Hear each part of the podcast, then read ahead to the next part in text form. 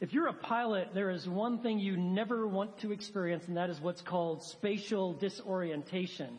And spatial disorientation occurs when you're flying and you're kind of looking out your window, and all of a sudden you enter into a cloud or some dark cloud, or you start flying at night, and you literally lose your points of reference, and you can't tell what's up or down. You may feel like, you know, I think I'm flying straight and doing what I'm supposed to be doing, when in actuality, you may be actually in a curve, or worse yet, you're in a descent. But of course, if, you, if, ex- if you're experiencing spatial uh, disorientation, you don't know that. And that is why the only way a pilot can overcome spatial disorientation is if they learn to trust their instruments. The gauges and the instruments that are on that plane, if you must learn to absolutely trust them and not go with what your gut is telling you, because if you go with like, I'm not sure the instrument's right, but I feel like I should do this, you're going to experience disaster. And that is why when uh, flight instructors are working with pilots and they're training them, they keep coming back to the mantra, trust your instruments, trust your instruments. And from what I've heard and read, it is really hard to learn how to just trust your instruments. And yet, with a lot of practice where you're like, you know what, I'm going with what I see with these gauges, it can become almost second nature. But I want you to know that if you are experiencing spatial uh, disorientation, this can set in pretty quickly. There was a study by, done by the University of Illinois, and they took all these uh, pilots that were under training, and they had them just flying in these flight simulators, not knowing how to use the instruments. And when they it, they found out that it took about three minutes for them to experience this uh, spatial disorientation. And what would happen is they're they're in that flight simulator, they would just go careening into terrain, or they would begin to experience what's called these graveyard spirals. And the plane would just go oscillating back and forth, and it would literally overwhelm its structure, and the plane would literally break apart.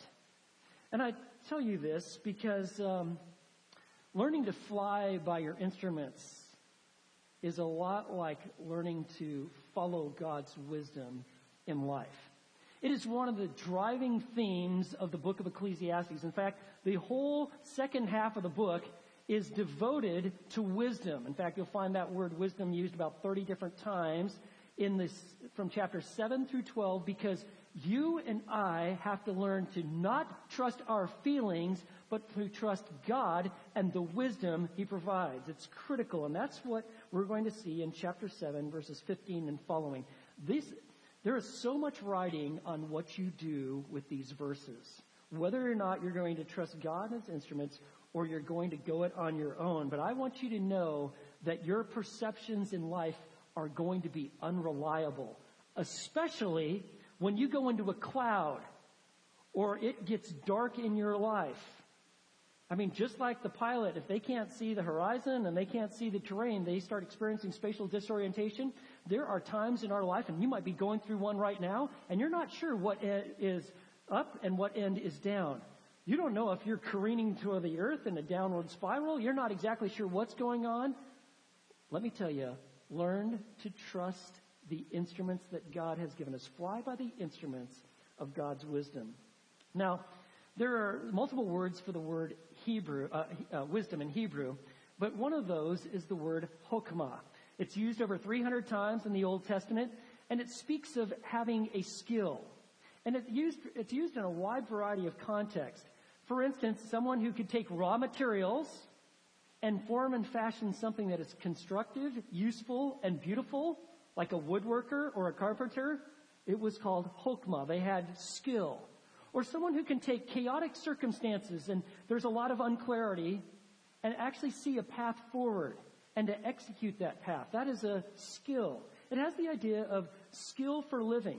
Like even if you're in a storm and to be able to kind of navigate your way through that storm, it all took skill.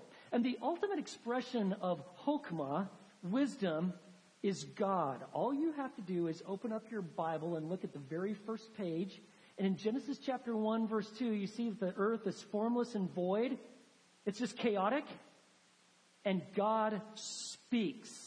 he exercises wisdom, and he brings forth uh, awesome beauty, complexity in the earth and the universe. It's an expression of skill and wisdom. And so that's what you and I need. We need skill for living.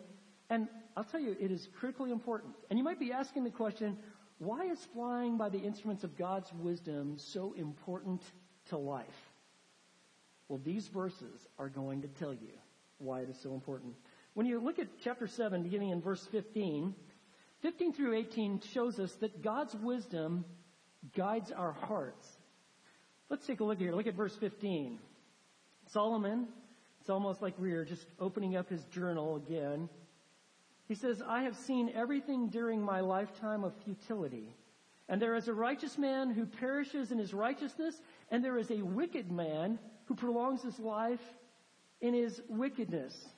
And really, verse fifteen is the exact opposite of what we would expect. We'd think that, hey, you, you walk with God, you live a righteous life, you're pleasing to God, you should have a long, fulfilled life, everything should go smooth, you shouldn't have a whole lot of trials. And in fact, he says, you know what? I've observed the exact opposite. Righteous people, and they die young. And they may even die horrible deaths. And then you think like, well, if you're a wicked man, you mean you're just, you're just antagonistic toward God. You could just, you despise him. The only time you reference God is when you're cursing.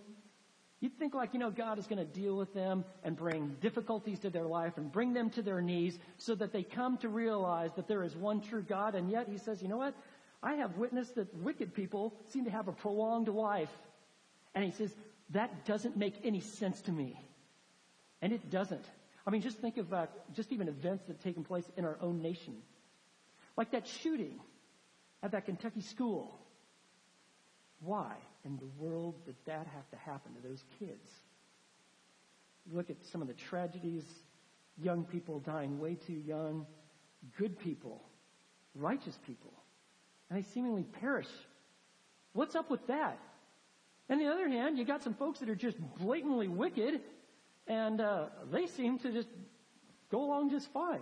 In fact, you got some wicked folks that'll even kill somebody, and they go, like, we can't find them. And it seems like they got away with it, or when we do catch them, by the time they work through our legal system, like, well, okay, you know, like, life in prison, but you got parole, you could be out here in fifteen years and stuff like that. I'm like, what's, what's up with that?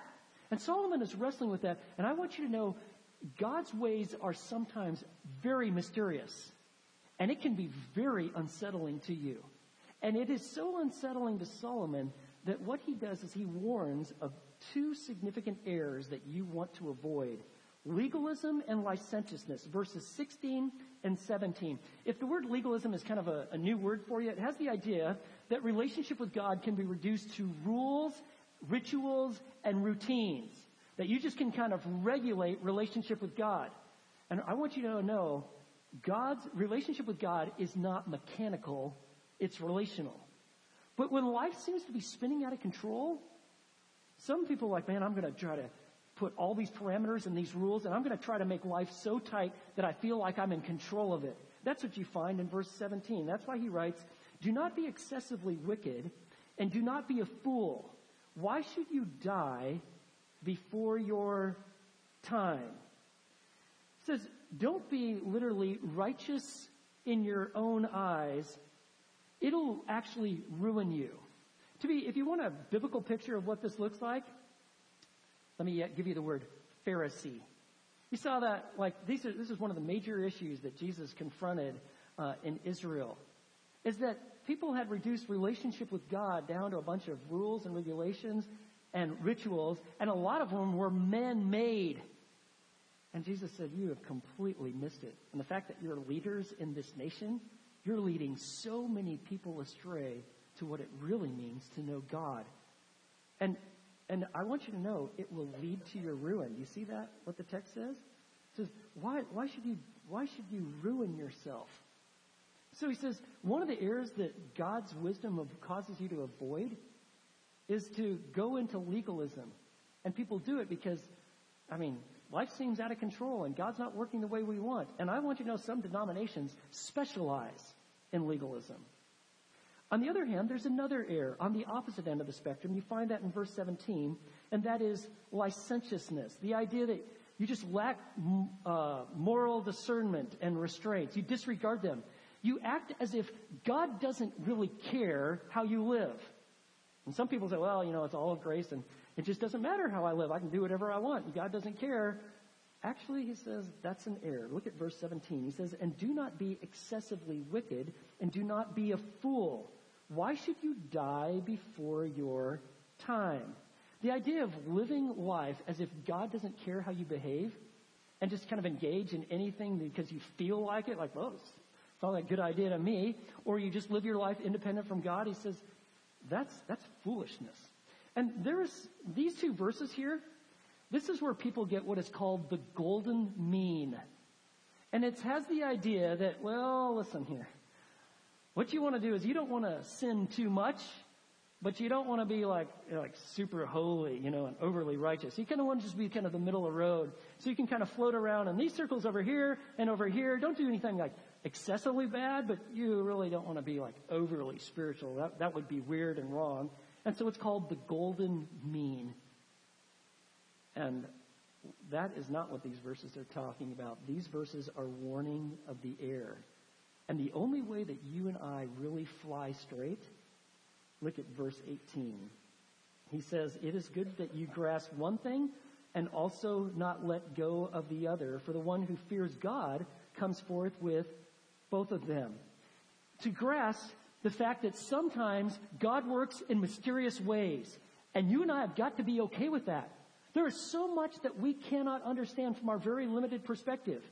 We don't get verse fifteen. And we've got to be okay with that because God is in control. He's sovereign and he's good. And his ways are not our ways. The other thing that you don't let go is that there are some errors that you can kind of careen into in this life. And you want to avoid them. And how do you do that? By having a right relationship with God. Look at verse eighteen. You fear God. It has the idea that you have a reverential awe for God. People that feared God in the Old Testament were those who served him. They enjoyed him.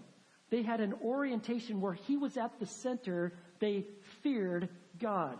And that is what, how even the book ends, that God's going to bring judgment.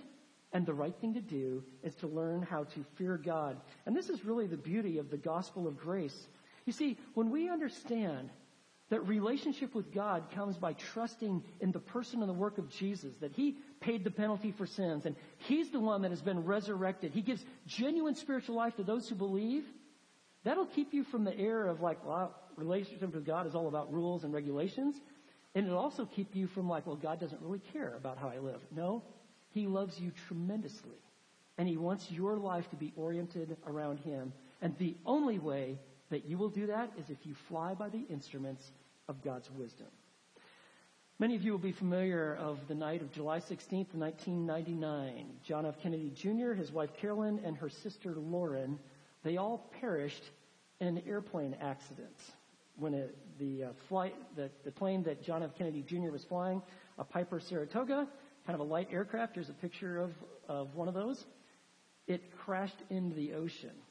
And let me just give you a little background of what took place there. The plan was to depart from, and they did, depart from Essex County Airport in Fairfield, New Jersey.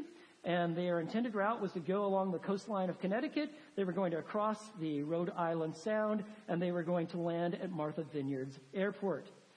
Well, they left later than expected. They left at eight thirty-nine at night. Uh, they were supposed to leave around six thirty. It was dark.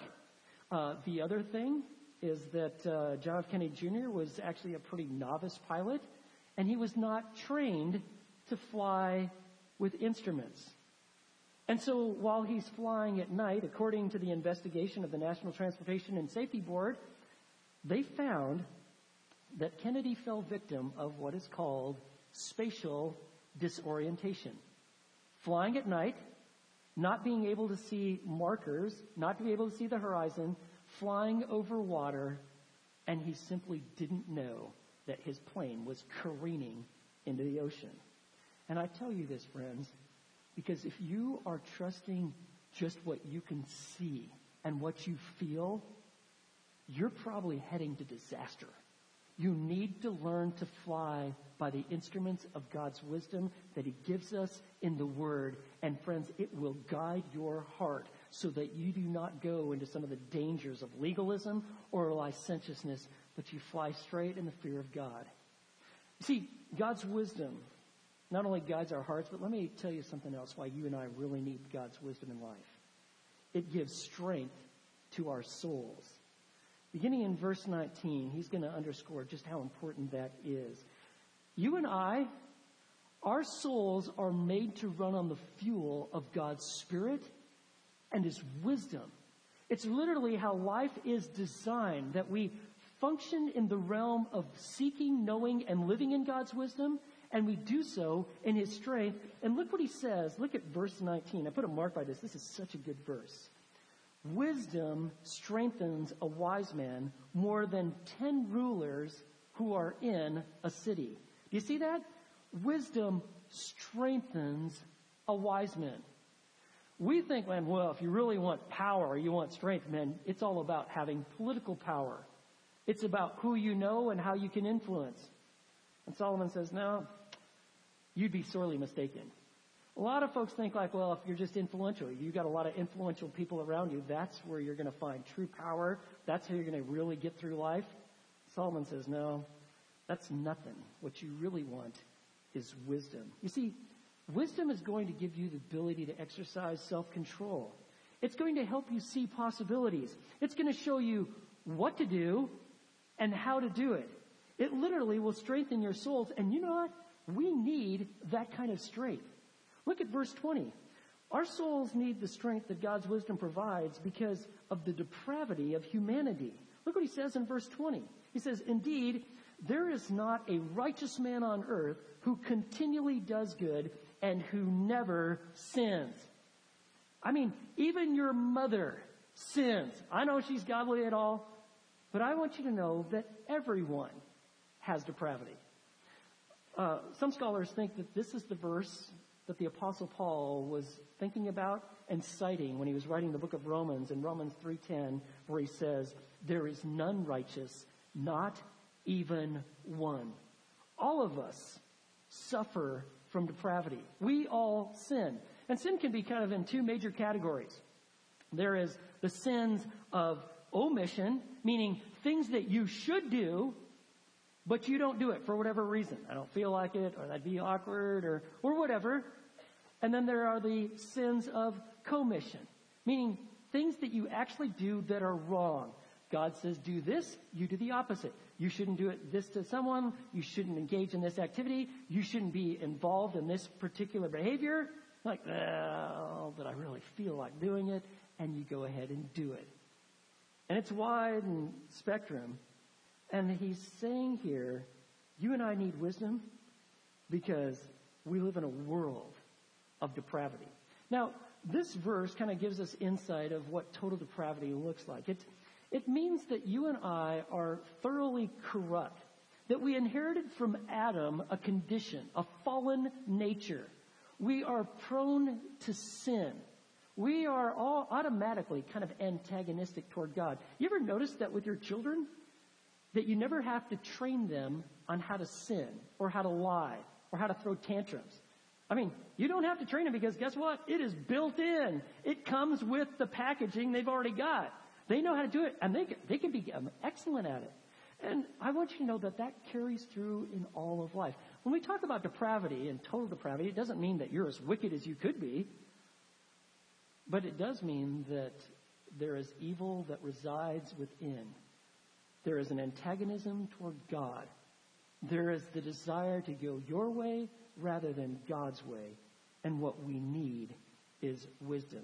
By the way, that verse, verse twenty, the reality that all of us sin, it tells us what we really need is a man who doesn't sin. We need someone who's perfect. And that is exactly what God provides in the incarnation, in the giving of Jesus Christ, the Son of God, who comes to this earth, lives perfectly, and dies to be the provision for our sins, and is resurrected so we can have life. You see, you and I are going to need wisdom because depravity runs deep, and it's all throughout humanity. And let me show you something else. We're going to need wisdom, according to verses twenty-one and twenty-two, because of the discouragement of harmful words. Do not be surprised that the evil in a person's heart is becomes expressed from their mouth. It happens all the time. Take a look at verse twenty-one. And also, do not take seriously all words which are spoken, so that you will not hear your servant cursing you. That, the idea of curse here is to revile, to treat with contempt.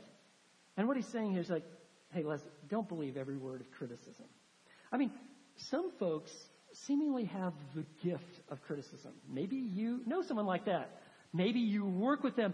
I mean, it's kind of like their life mission to always point out three things that are wrong with you and how you're living, right? And they have ways of doing that. Like, for instance, they can email you some things, or they just tell it to you in your face. And if they can't get to you directly, they'll get to you indirectly. Because, after all, there's break rooms, and what are break rooms for, right?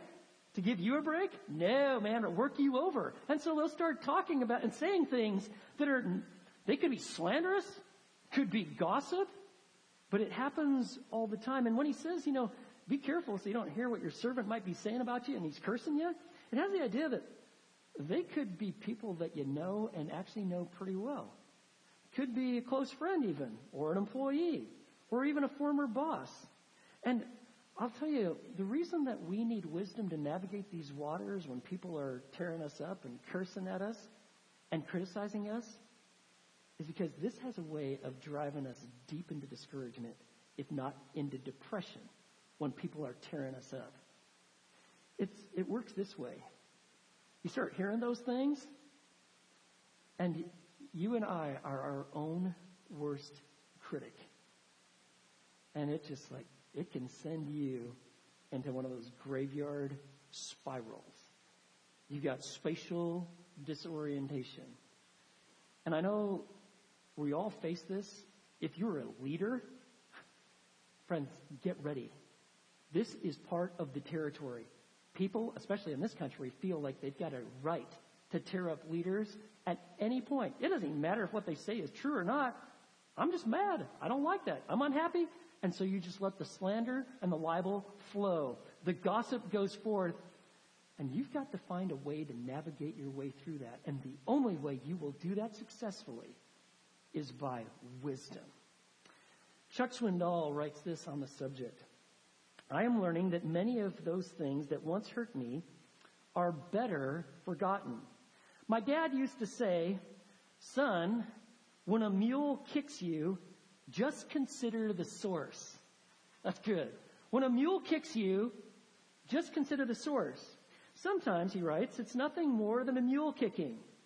They're not much good for anything but plowing and kicking, and they do a lot of both. But since when is a mule worth worrying over? You got to find a way to navigate through this critical spirit when you encounter it in others. And I want to say something here. Remember last week when you saw in chapter seven, verse five, where he extolled how important it is to listen to valid criticism? If you're being rebuked or corrected by a wise person, friends, we need to value that. People that walk with God, have godly wisdom, and see you going in the wrong way or trafficking in evil, and they come and talk with you about that, friends, those are some of the best friends in life. You need to listen up. You need to pay attention because they care enough about you to tell you the truth. But the folks that are just kind of naysayers, and they're just they're just mad, and they're upset, and they just want to tear your life up, and they know that saying wrong, evil things or slandering your character is a pretty damaging tool. Look what the text says, and he says, don't take it to heart. Just be careful what you're listening to. Don't take seriously all those words. And then just kind of in, in an eloquent twist of the sword, look at verse twenty-two.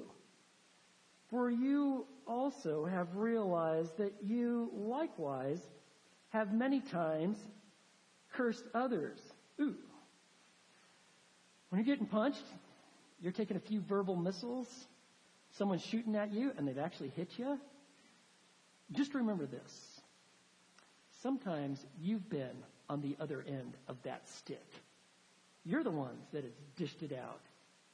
And so what we need is wisdom.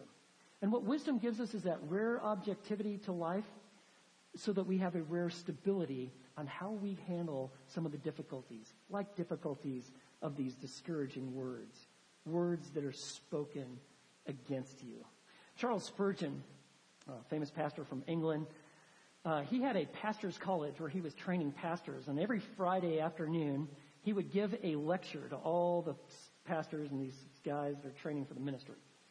And these lectures were recorded, and what they did is they turned them into books. They sold those books, and then those books, the proceeds from them, in a large part funded this college, this pastor's college.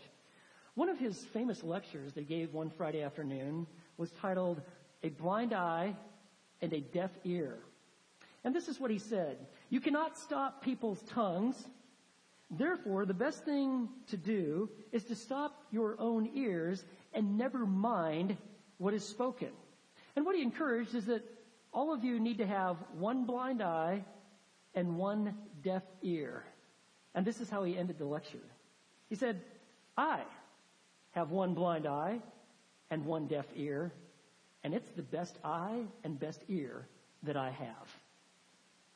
Sometimes you just need to, like, nah, I'm not going to let the naysayers and those who are just trying to pick me apart, I'm not going to let them have effect on my soul. And the only way you get through that is wisdom.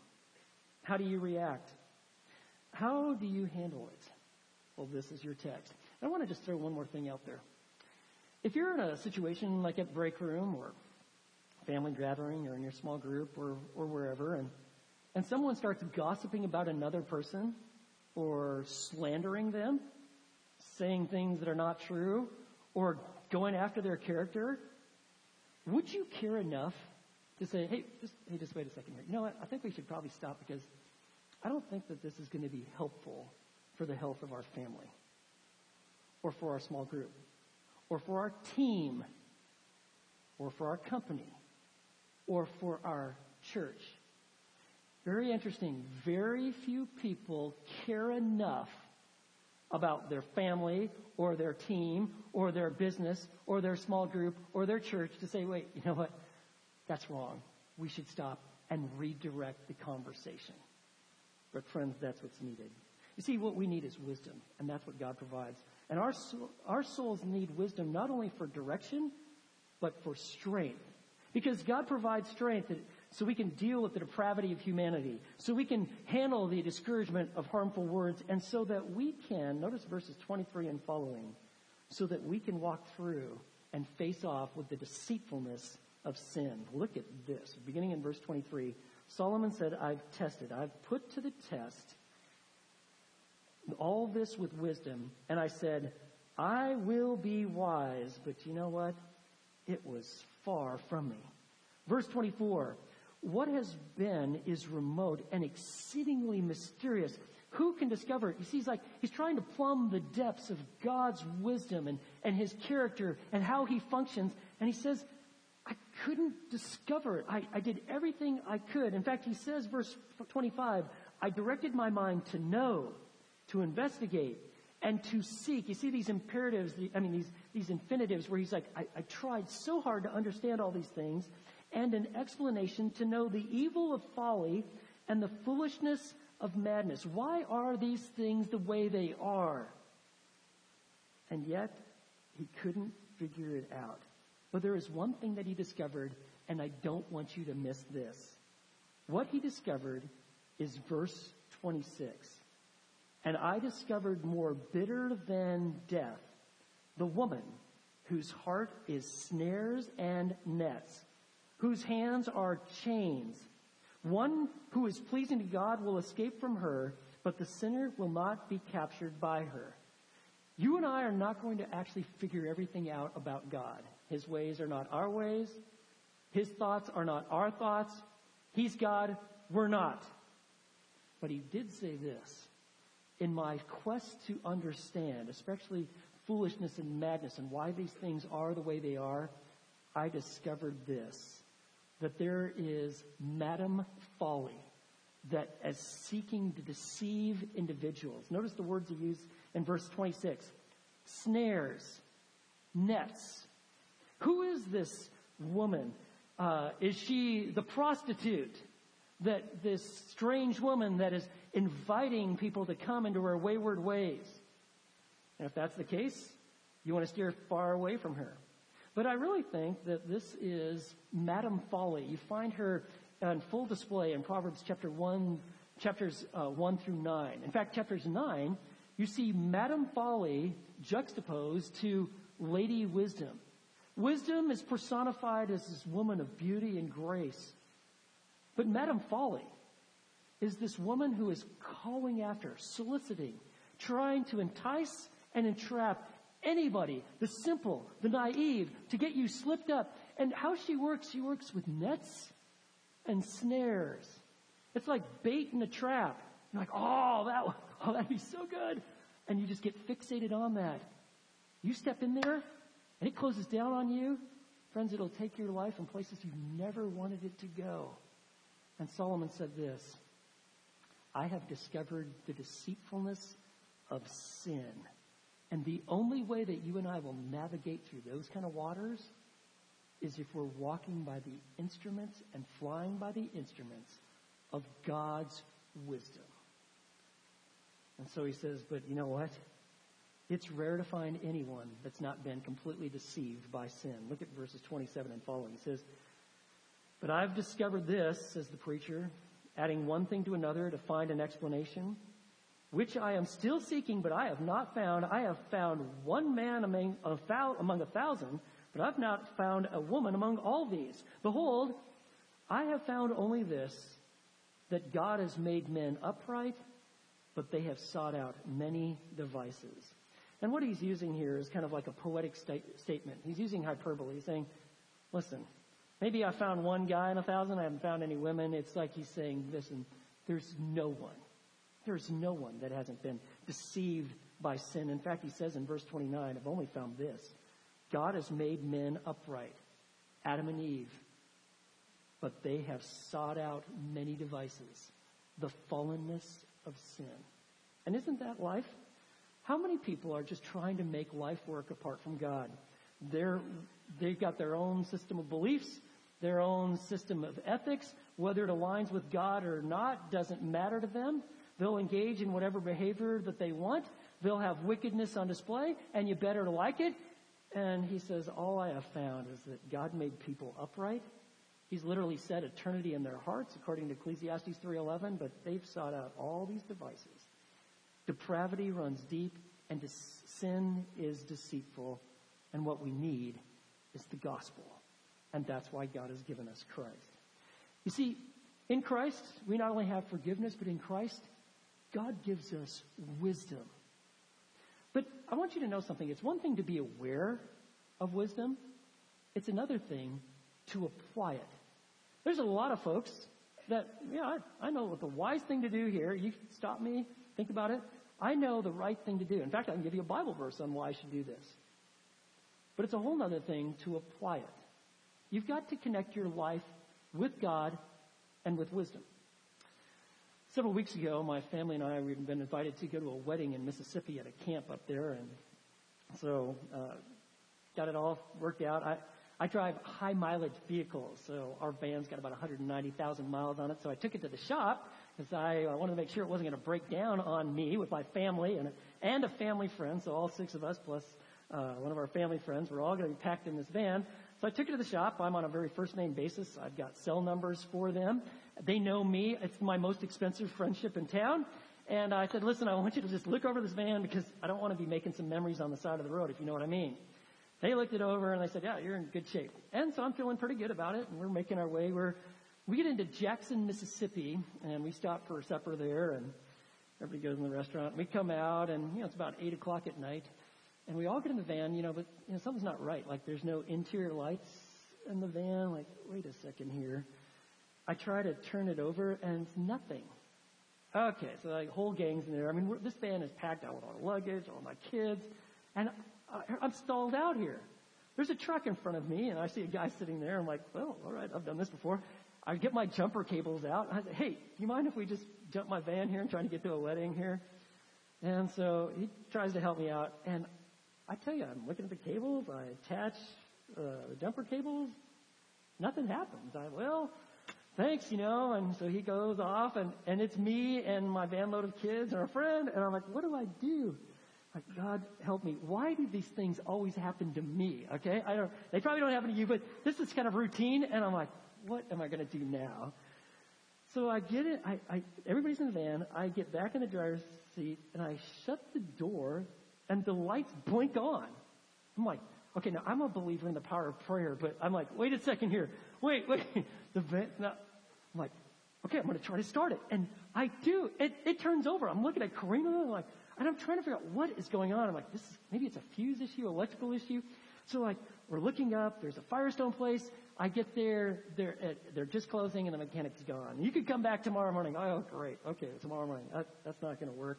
I'm thinking, it's got to be a fuse issue, so I'm going to go to some automotive stores, and we're driving in some pretty difficult places in Jackson, Mississippi. I, one of these, I go to an AutoZone. I've never seen this before, and there was a security guard meets me there, and I'm like, whoa, and my wife is feeling a little nervous here, and I'm like, I'm trying to fix our van. I don't even know what's wrong with it. And so I said, hey, you know what, if I just turn it off and on, I just want to make sure that, and it, it works fine. I'm like, kids, we're gassing this baby up, and we're going to drive to the camp, okay? We're just going to get there. You might call that foolish, but I'm like, I was going to go with it. So we did. We get to the camp late at night. It's in the middle of um, this forest in Mississippi. I, I pull into kind of the driveway, and I turn it off to find out where we're supposed to stay the night. And uh, when I go to get back in, guess what? Everything's dead again. Like, no, my kids are laughing hysterically, which isn't helpful. I can't, nothing works. I'm like, what is going on? So a friend of mine comes out, and we're, we look, I pop the hood open, and I pull the positive battery cover off, and the whole cable comes off. I'm like, ah, oh, this is the problem. You see, when it was connected, maybe when I shut the door, it was just enough to have it connect, but it worked. But when the battery cable was not connected with the battery, everything was dead. And I tell you, that's a lot like wisdom. When you are connected with God, you are following the instrument. Life works. And when it's not connected and you're doing your own thing, you're just like dead in the water. And you friends, I want you to see though, when you're connected with wisdom, look at chapter eight, verse one. It's like your wisdom transforms your life. Who is like the wise man, and who knows the interpretation of a matter? A man's wisdom illumines him and causes his stern face to beam. It literally brings transformation. You see, God's wisdom guides us. It gives us uh, the ability to have healthy relationships, what to do with our money, how to direct our heart, establishing our priorities. And if you want wisdom, let me just tell you, you want to heed and read God's word, and you want to be in a church that teaches the Bible. You also, if you want wisdom, you want to learn how to pray and ask God for wisdom. And third, you want to have some friends that are actually wise. They have godly wisdom. It is a way to help you figure out the path of where you're to go.